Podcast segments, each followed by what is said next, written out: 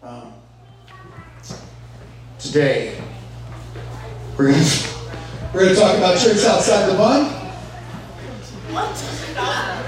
Welcome to two. That was actually 2002. Taco Bell introduced Think Outside the Bun as a new marketing campaign. How many of you are old enough to really remember Think Outside the Bun? Raise your hands. All right, cool. Um, can we can we pray and ask God to speak to us from the 2002 Taco Bell graphic and more importantly from His Word? All right, God, thank you so much for your love.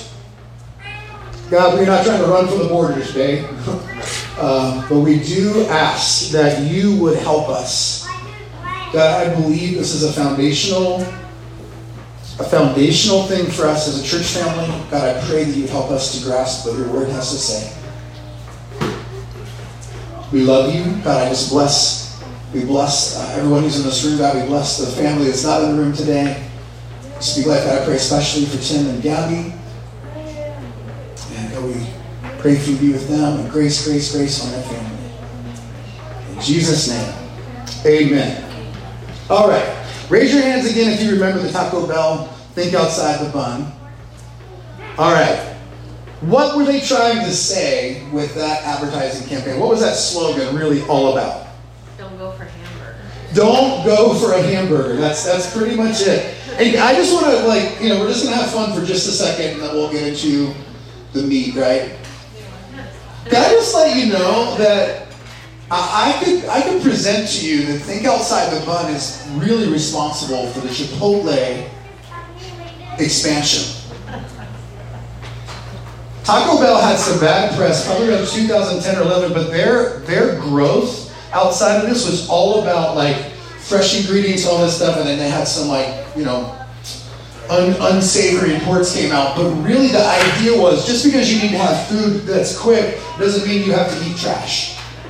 And so, if you, you know, I'm not recommending you spend your life Googling Think Outside the Bun uh, commercials, but I spent a little bit of time this week looking at Think Outside the Bun, and it's just like really looks like you're getting a Chipotle wrap, is what they're advertising, like fresh ingredients and, and, and, and good steak and all this stuff. They're really trying to make you think that you were going to eat healthy at Taco Bell. That didn't, hasn't worked out quite as well in the long term for them. But it did challenge people to think that just because I need food fast doesn't mean I have to eat trash. Does that make sense? Who do you think that was? Who was this marketed to?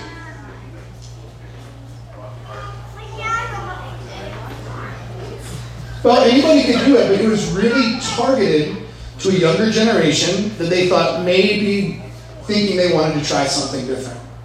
Now, the reason I bring this up is because the goal of what we want to do talk to, about today with Church Outside the Bun is not about becoming cutting edge in our church, but it's actually just something I think it's important for us to look at and hopefully understanding attention. And I'm going to attention that I think is in Scripture and attention that is present right now in our church community. So I want to talk about that. This is really just an introduction to next month when Ben is going to be sharing with us. And Ben is going to be sharing, so I, need, I really need to ask you guys to pray for Ben. And there's also some things I'm doing to help get things ready. Thanks, dude, for bringing that up here. Leland coming up here, got the grace, got the grace pillow happening right here. Uh, Ben is going to be sharing about giving and about growing in that area, and specifically both how that affects us as individuals and together as a church.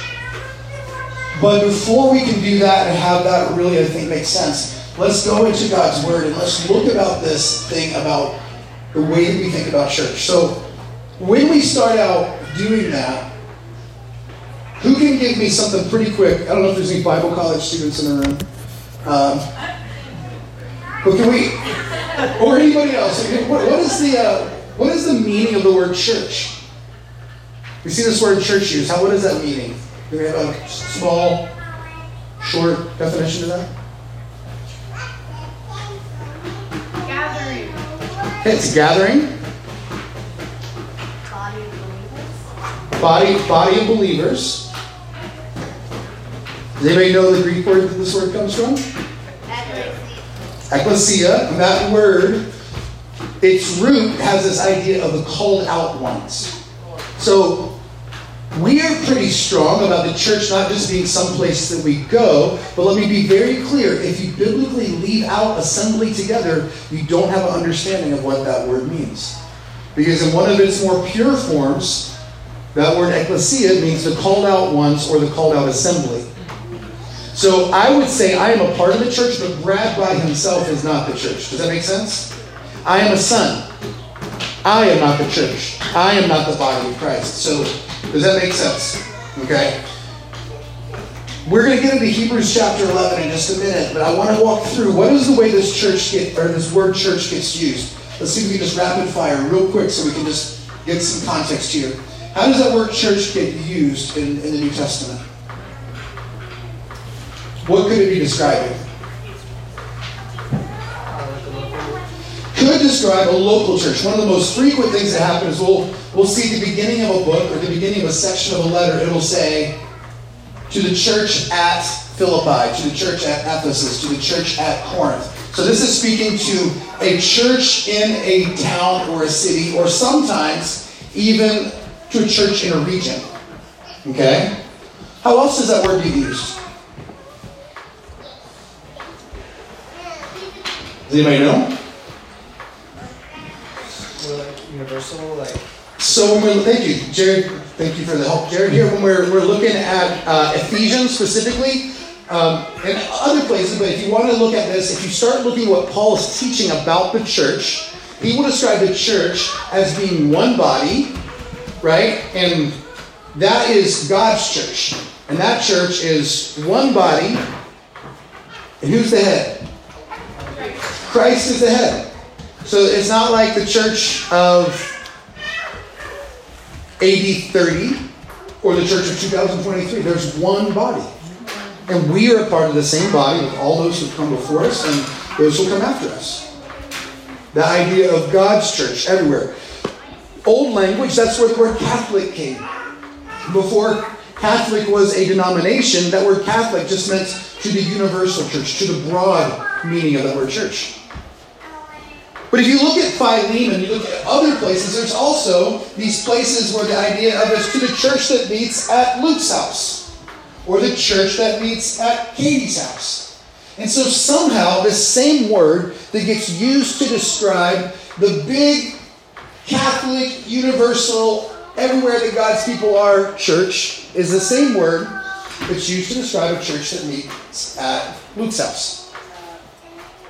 And so, if we go through and we start thinking about it, the way that word gets used is broad enough that if we're not careful, we will allow a cultural understanding of that word to define the way we think about it more than what God's word actually says. Does that make sense? And that can be dangerous because we can end up maybe having a good understanding, but a limited understanding of it in a way that doesn't fully allow us to understand our part in it. Okay? So the last couple weeks here on Sunday mornings, a small group that meets here, we've been praying through this. And so I'm just going to share a couple things with you again to kind of set the table for this. So Hebrews 11, um, this passage is great. We're just going to read a few verses toward the end of this.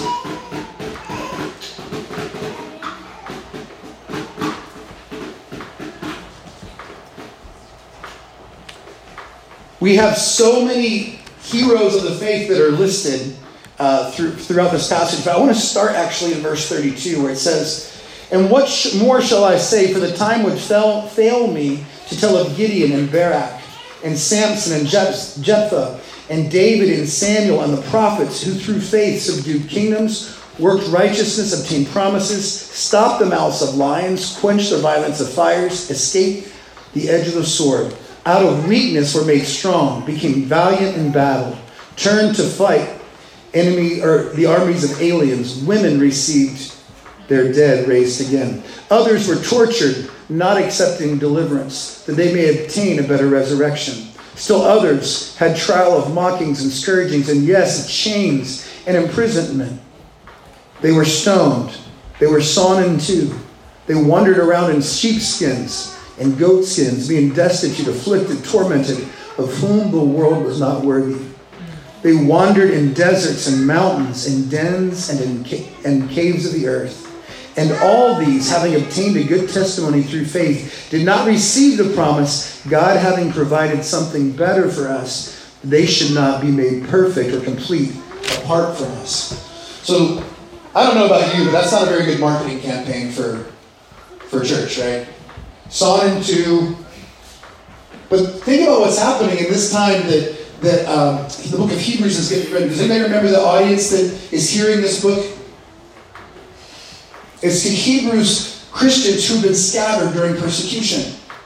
So this is around the time that you know the entertainment may be to go down to the Colosseum, not for a big crusade, but to watch Christians and lions face it off. That's what's happening these days. There's a real persecution that took place that caused the people of God to scatter, and with it, the message of Jesus went. That's how we get to Antioch in Acts chapter 13. Is as they went, they were preaching the message of Jesus. Are you guys with me? So there's a tension that takes place sometimes in the way that we think about church today. Because I don't know about you, but if, that's what we were advertising to have happen, hey, come get ready to get sawn in two. I don't think that's a very good way for us to, to reach seekers. How many of you agree that would not be the. It's not seeker friendly. But there's something about that that gets mentioned along with all these heroes. This is what was happening. And I'm just putting this out there to put out the range of normal, or at least what was happening in the body of Christ at that time. This was a very thing, real thing. That before Constantine uh, came and established Christianity as this idea of, of, of, Christendom, this idea of the church at the center of town with a big steeple on the, on the top of it, they were meeting in caves, they're meeting in houses, they're assembling at the temple and preaching messages about how Jesus was crucified by a religious system. Now turn over to Acts chapter 2. We're going to look at a word here, and we're not going to spend a lot of time thinking about this, but as you're turning, I want to kind of lay out these two ways that I think in AOX that we need to really be aware. We tend to have a high value for learning and growing and doing relationships, following Jesus together, and I would say we have a high value for what I would say life on life or just organic relational um, experience of church. And so for some people, it's like, man, they just want to do that all the time. And if they never walked into this building again, they would be completely fine with that. Because for them, the essence of the life of Jesus is found as they're following Jesus together with people. Is that church? Absolutely. That is church. And yet there's this other part of church that is more the thing that we do that is more collective. I don't think you can find anything in scriptures that like lays out the idea of a 501c3. Okay? At the same time, we do know that churches were organized. Can you give any examples of how churches may have been organized in the New Testament? They're organized by, by city or location. How? What other ways were they organized? deacons. Yep, we have different. We have ideas that are organized around different leadership or different places of giftings, and being those, seeing those gifts. There's a there's a word in the New Testament that's really different than the way we use it today, and it's the word administrations. And that word about how things get administered is one way that speaks about things being organized. Okay. Any other ideas you got on on ways that the church was organized?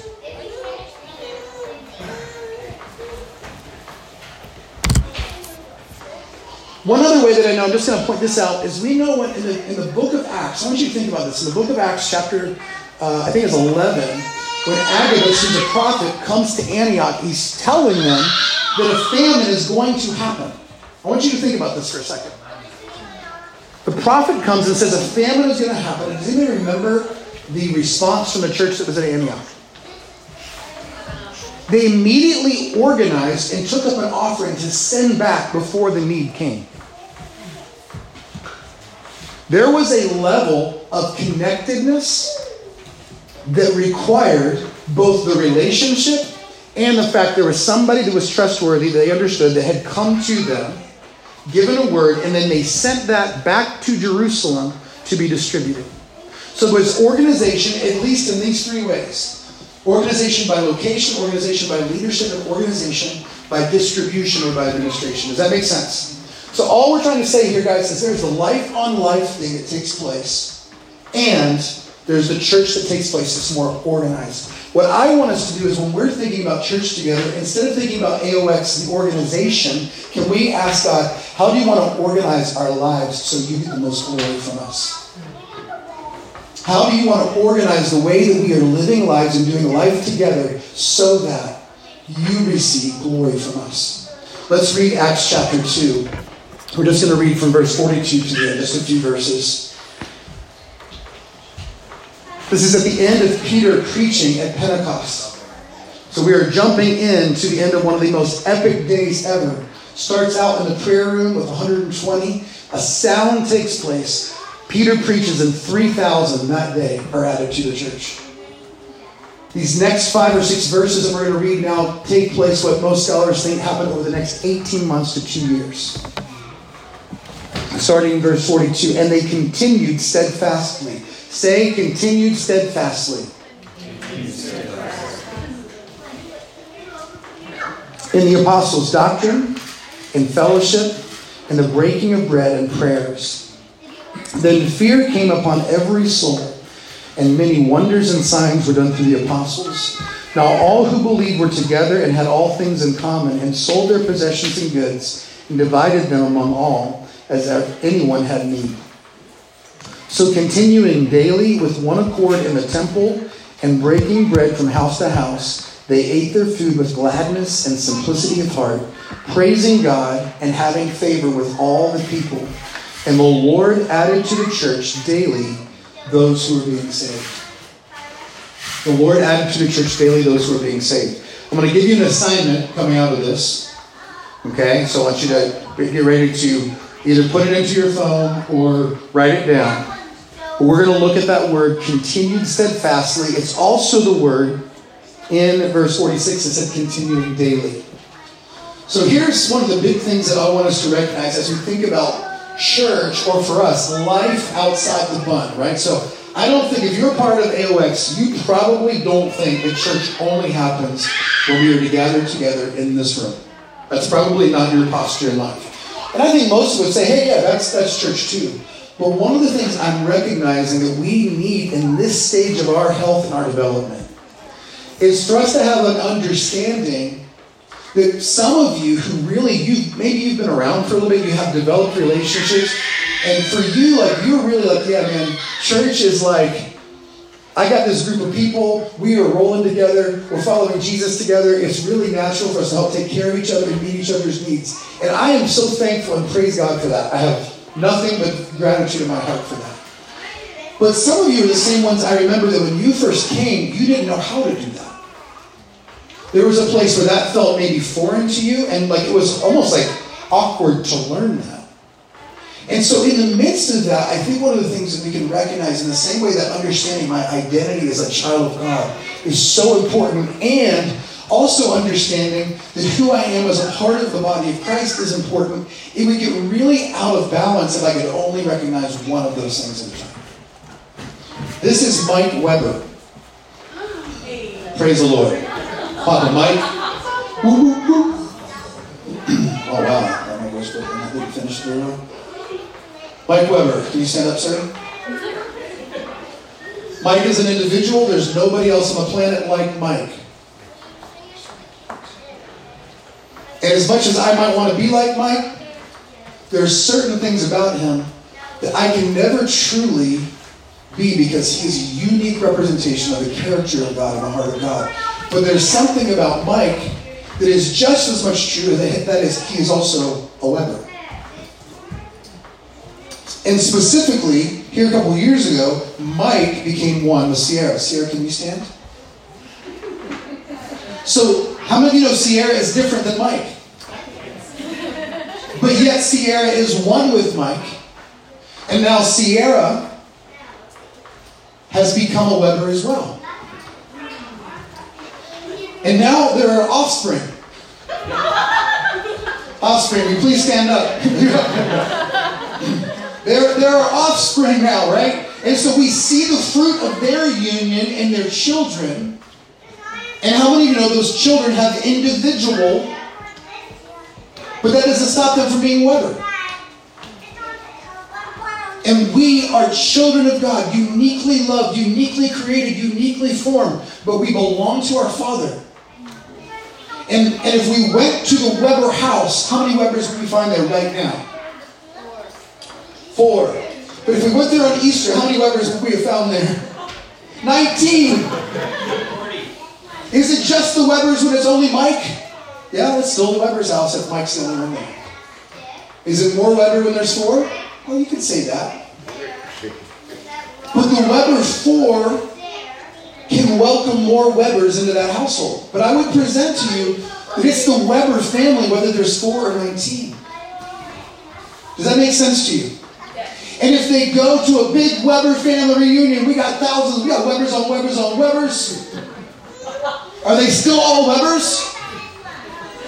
Yes. And you might even have some Webers that married somebody else's. And now you got some Webers and somebody else's, but they're still Webers, right? You guys are going to keep standing there for a minute. You guys look good. You make us look better.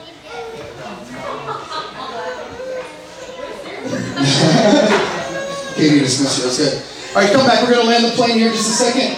But on the day that I got to be at Dan and Steph's, and I have the I have the privilege of pronouncing them man and wife. How many of you know that Sierra became a Weber that day? You guys know that? There's a certificate that says that. But they're not only married when we're at the wedding venue. And they're not only married, they're not only Webers when we're at their house. Sierra, you're a Weber wherever you go. And we are the representation of Jesus in the earth. Not instead of anybody else, but together with a larger family. Does that make sense? But when we are together, whether it's two or three, or whether it's 20, or whether it's 40, or whether we are together with thousands, we are a representation of Jesus in the earth. And we were created not to see, well, it's just me and my, my friends and we're following Jesus together. This is really what it's all about. Or whether it's us in a building with a steeple. Like, church can't be defined to an expression. We have to understand it's a part of the essence of who He's made us to be. And when we look at this word in verse 42, to continue steadfastly. Are you ready to learn Greek? Are you ready? Some of you already shared this word. It's amazing. Praskatoreo. Can you say that? Praskatoreo. We, th- we think we can order that with a side of chorizo, right? Praskatoreo. Outside the bun. That's right. Come on, Luke Woodard. Get it. Praskatoreo means to continue. To continue with. To be faithful with. It's this idea of like whether Sierra is at the house or not does not define whether she is a Weber. And whether we are in this building or at your house church or not does not define whether we are church. Does that make sense? We are called to assemble. When we assemble, that's an expression of the church. But we be church. This is a part of who we are. And the way that we live that out when we're working it out, we're working out our salvation. Not just mine. We're working it out together. I was telling the story. Is Nate still in here? I was telling the story when Nate was the first little one running around AOX. I mean, little, little. I mean, Abby was little, but he was little, little. We prayed for messy diapers, thinking about making disciples.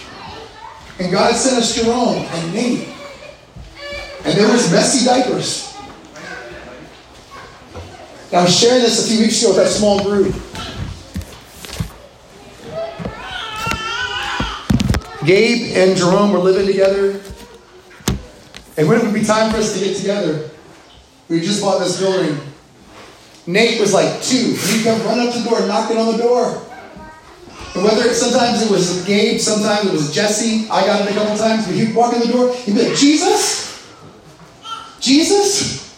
Why? Because you can go see Jesus. And Jesus was this representation of these people that he associated with Jesus. May that be our testimony. That when people see us, they, yeah, they get to know, they get to know Katie, they get to know Hannah, they get to know Monica. But they see Jesus. And that's not going to happen because we figured out the magic formula to, to have the best service.